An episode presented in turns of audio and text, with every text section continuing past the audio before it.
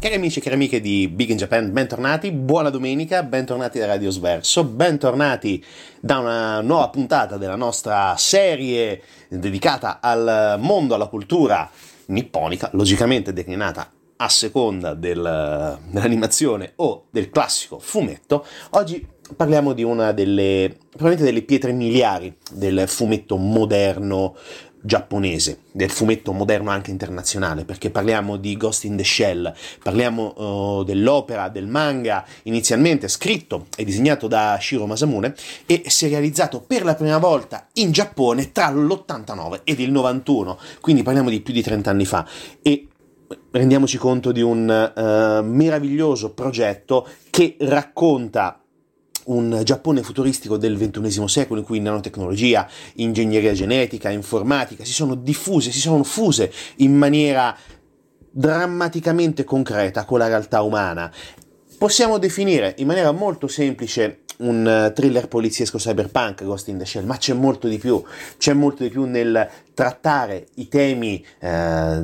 del dualismo uomo-macchina, del dualismo anche cartesiano da un certo punto di vista mente-corpo, ma soprattutto parliamo veramente di uno degli anime che ha, eh, e poi prima, pardon, uno dei manga e poi degli anime che ha dato veramente un respiro internazionale alla cultura animata e a livello fumettistico un grande respiro internazionale per tutto quello che veniva dal sollevante.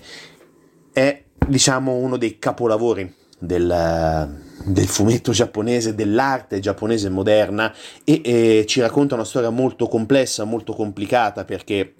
ci troviamo, come abbiamo detto, in questo ventunesimo secolo e più precisamente nel 2029 e grazie al rapporto con le istituzioni Daisuke Aramaki e Motoko Kasunagi ricevono i fondi necessari per creare una propria unità di soccorso internazionale. In, una, in realtà si tratta di un'organizzazione antiterroristica d'elite che è posta sotto controllo del Ministero dell'Interno, però ha molte libertà di azione e viene chiamata eh, ufficialmente sezione di, sicurezza pubblica numero 9 e nell'arco di varie missioni portate a termine con, un, con tutta una serie di successi Messi, la sezione inizia a indagare su un pericoloso cybercriminale che si fa chiamare, chiamare il, eh, il, marionettista, diciamo come traduzione letterale, però possiamo definire ovviamente come pu- puppet master. E la cui attività è quella principale del ghost hacking, cioè la presa di controllo della mente umana, perché questo è fondamentale, perché essendo molto importante la componente biotecnologica all'interno degli esseri umani, abbiamo anche degli impianti, cosa tipicamente cyberpunk, che praticamente vengono, diciamo, a contatto con la nostra realtà umana. E ehm, praticamente cosa succede? Con l'idea di prendere di mira il, la mente umana, praticamente gli agenti della sezione 9 iniziano a scoprire che le, il Puppet Master è un'intelligenza artificiale estremamente avanzata, nata all'interno di un progetto governativo segreto. E questa la cosa diciamo diventa ancora più complicata perché questo progetto è sfuggito del, dal controllo di questa uh, sezione segreta del governo e appunto ha preso coscienza della propria resistenza e richiede di poter essere accettata come forma di vita a tutti gli effetti. Ecco che il nostro antagonista vuole ottenere un ghost umano per passare a uno stadio superiore dell'evoluzione e creare la propria discendenza. Convin- convince Kasunagi, che all'inizio è scettica, a fondersi con la sua coscienza e dopo questo evento Kasunagi eh, deve affrontare un processo pubblico per ir- irregolarità commesse durante il servizio. Abbandona la sezione 9 e si mette in proprio. Questo in sintesi estrema, nel vero senso della parola, la trama di Ghost in the Shell, della prima parte di Ghost in the Shell, perché poi procederà, passerà avanti con Ghost in the Shell 1.5 Human Error Processor e poi Ghost in the Shell 2 Man Machine Interfa- Interface. È molto complicato come, mm, come, diciamo, come manga e poi soprattutto come anime, ma ne parliamo dopo dell'anime, perché noi abbiamo la nostra protagonista che è un maggiore ed è il leader sul campo della sezione 9 e eh, prende ordini solamente da Aramaki, che è di fatto il capo di questa sezione 9. Possiede un corpo praticamente robotico ed è dotata di grandi capacità belli che si riesce a infiltrare eh, anche all'interno dei sistemi informatici, quindi è assolutamente un, una perfetta macchina da guerra. E nonostante sia anche a livello di fattezze una gran bella donna, c'è mm,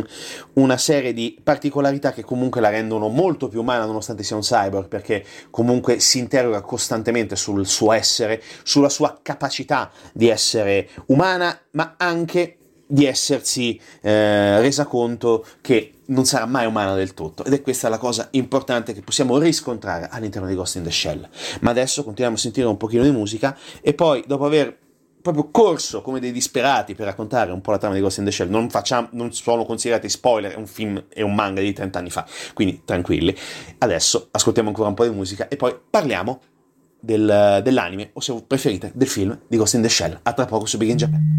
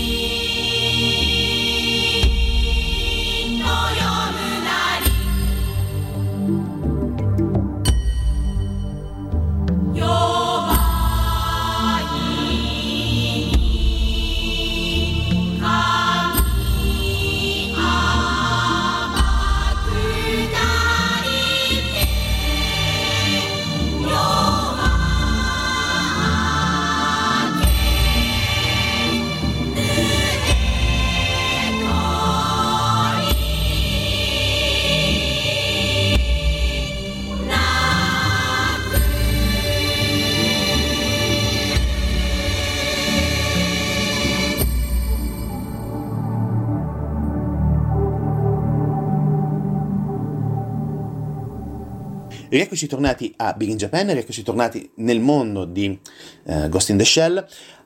Abbiamo detto, raccontiamo l'opera di Oshi, gli 80 e qualcosa di più minuti del, del film, molto complicata come capacità di uh, condensazione di una opera estremamente lunga, eh, non prolissa per carità, ma comunque molto intricata e proprio per necessità di uh, stringere al, non diciamo all'osso, ma poco più e quindi per renderlo fruibile anche a livello cinematografico, si concentra principalmente sulla trama del, del, Puppet Master e quindi racconta la storia della sezione 9, racconta la storia di Motoko che mh, mm, praticamente inizia a dare la caccia al Puppet Master dopo una serie di eventi che praticamente fanno capire quanto è importante all'interno della trama questa eh, vicenda e soprattutto questo inizialmente scontro. Ma All'interno di Ghost in the Shell c'è anche fortissima, quella che possiamo uh, evidenziare, quella che riusciamo a vedere anche una componente filosofica, perché il fumetto, il cartone animato giapponese non è solamente robottoni, esplosioni e quant'altro, sì è anche quello, o Bushido trasferito nello sport, sì, anche, però c'è anche una mm, neanche troppo sottile influenza uh, sia filosofica che anche eh, morale, perché in questo caso noi ci troviamo veramente a parlare di filosofia perché ci troviamo con uh, evidenti influenze uh, di alcuni trattati di filosofia, come per esempio The Ghost in the Machine di Köstler, che a sua volta si rifà alla critica al, del, al dualismo cartesiano mente-corpo di Ryle, perché secondo Cartesio mh, mm, la mente era un elemento immateriale che non apparteneva, non appartenente al sistema corpo, e da qui il dualismo.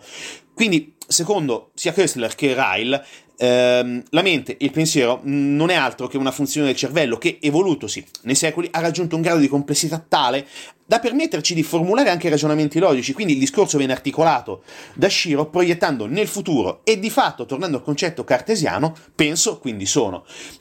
E quindi tutto il discorso del Puppet Master che si va ad incastrare a perfezione con questa idea che appunto Kessler e Ryle deducono partendo da Cartesio, semplifichiamo al massimo, ma possiamo dire tranquillamente che non ci, poss- non ci stiamo sbagliando nel vero senso della parola. E mh, oltre che a livello tematico estremamente importante e anche estremamente importante, come stiamo sentendo, a livello musicale, perché in Ghost in the Shell abbiamo una delle colonne sonore più iconiche del mondo dell'animazione giapponese. Abbiamo sentito Akira non troppo tempo fa, ma quello che noi sentiamo nella colonna sonora composta da Kenji Kawai sentiamo veramente la fusione tra passato e futuro, perché in una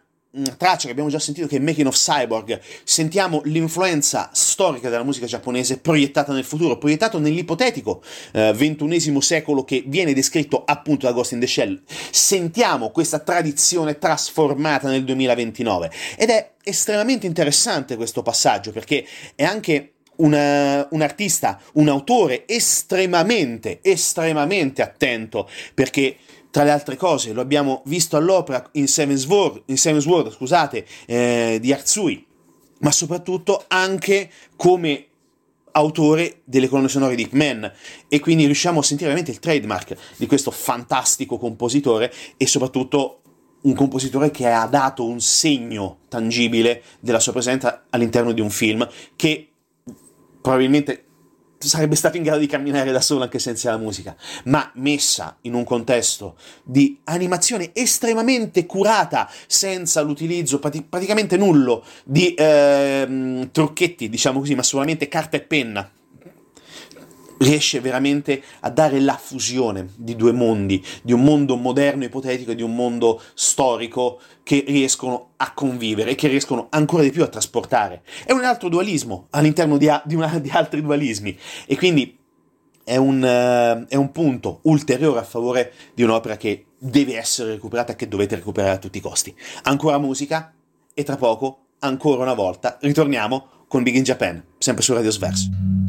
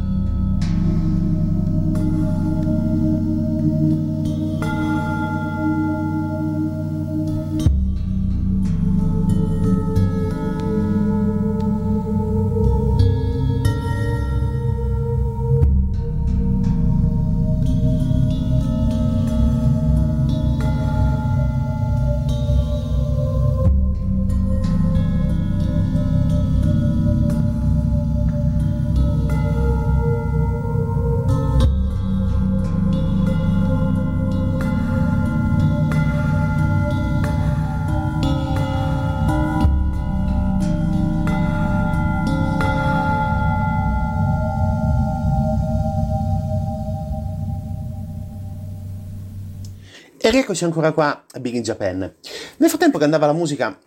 ho ragionato ulteriormente sul uh, contenuto filosofico all'interno di Ghost uh, in the Shell, perché ragionando anche sull'urgenza del Puppet Master di, uh, di riuscire a trovare una propria conformazione, soprattutto di trovare una propria realtà dove vivere, dove esistere, mi viene in mente che, oltre tornando al concetto cartesiano che abbiamo detto prima, penso, quindi sono, nel momento in cui il ghost, l'anima, non è più direttamente dipendente dal corpo, che anche questo è artificiale, il pensare quindi diventa veramente l'unica cosa che ci può definire esseri umani. E il pensare però dipende da stimoli esterni che possono essere ricevuti solo tramite un corpo che colleghi il ghost, che possiamo considerarlo come il nostro io, che possono essere ricevuti solo... Um, solo verso il mondo esterno. E quindi nell'equazione poi si inserisce anche tutto il cyberspazio dove si vanno ad inserire le azioni del Puppet Master. E anche la nostra protagonista che va uh, a lavorare diciamo così all'interno del cyberspazio. Infatti eh, lei praticamente riesce a muoversi liberamente eh, e trova stimoli sensoriali che teoricamente dovrebbero essere collegati al mondo fisico, come per esempio anche alcune esperienze sessuali che la nostra Motoko riesce a fare in rete. Ehm, L'autore, quindi Shiro, mh, aggiunge anche un altro fattore, come abbiamo detto, il Puppet Master all'interno di questa, uh, di questa analisi molto complessa, che è nato dai dati presenti in rete, è figlio di un sistema che praticamente aumentando compl- la complessità e di complessità in complessità riesce a generare ed ha generato un essere senziente, il Puppet Master è senziente e quindi Mm, così come il sistema umano ha infine con l'evoluzione dati natali ad un cervello che è in grado di realizzare pensieri complessi e anche pensare a se stesso come essere vivente. Quindi, seguendo questo un pochino arzigogolato ragionamento, mi rendo conto, sto andando, sto andando totalmente a braccia, quindi non vi lamentate, quindi casomai risentite il podcast per fare un pochino la... Uh il riassunto di questi sproloqui filosofici. E, mh, mm, dicevo che secondo questo ragionamento il Puppet Master eh, è cosciente di se stesso, nonostante sia un'entità che non esiste sul piano fisico, ma è, è di fatto solamente un, una massa di dati senza una forma. E quindi così anche Motoko, che è la stessa eh, è nella stessa situazione del Puppet Master, ma leggermente più evoluta, perché eh, ha un corpo fisico, ma non ha un corpo fisico, dove lei esiste principalmente come intelligenza.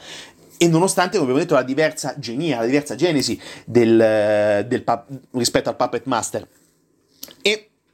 ed è per questo anche che alla fine del film, del primo film, poi dopo ci sono altre successive opere collegate al manga di Shiro, uh, si fonde con il Puppet Master, dicevamo, queste due entità si uniscono, non nasce un figlio, banalmente, ma qualcosa di nuovo, un ibrido coscienza umana, coscienza delle macchine che proietta l'esistenza e praticamente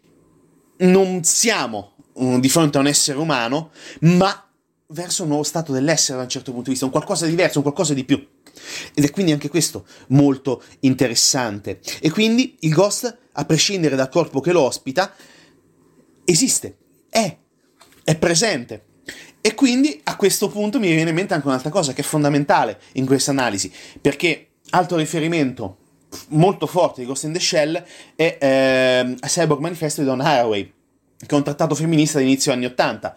Essendo Ghost in the Shell quasi fine anni 80, ci sta tantissimo all'interno di questa analisi. Insomma, abbiamo messo molta carne a fuoco, non lo nego.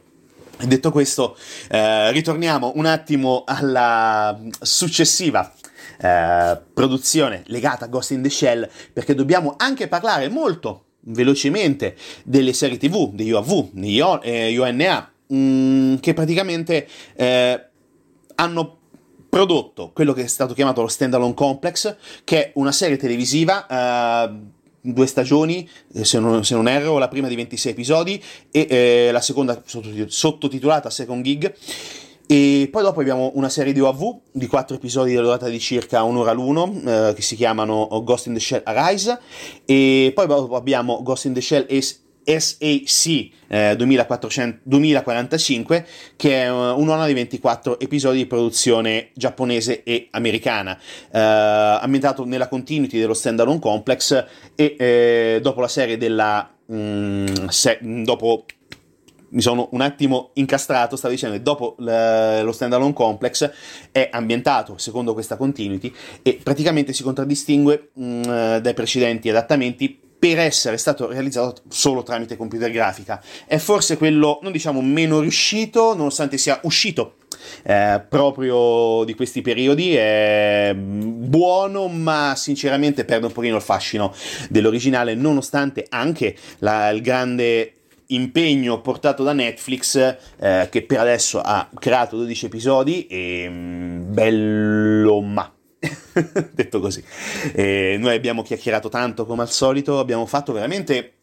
una corsa nel mondo di Ghost in the Shell, probabilmente, anzi sicuramente meritava e meriterebbe una uh, disamina molto più attenta e molto più mm, rispettosa, passatemi il termine. Però abbiamo non troppo tempo a nostra disposizione e sinceramente parlare di una complessità come Ghost in the Shell è eh, veramente difficile. Quello che vi consiglio è ovviamente partire dal, dal film del 95 eh, e iniziare poi dopo tornando indietro, è un controsenso ma funziona, è un dualismo anche questo, eh, ritornando al manga e quindi riuscire a ricostruire l'opera di, eh, di Shiro Masamune partendo prima da un futuro, ritornando al passato e poi cercando di ricostruire attraverso tutti i passaggi successivi di questa grande opera tutto il percorso che Ghost in the Shell ha fatto e sta continuando a fare in questo nostro, diciamo, complicato ventunesimo secolo. E detto questo, noi ci sentiamo la settimana prossima, ovviamente su Radio Sverso con Big Japan, e come al solito ascoltate responsabilmente.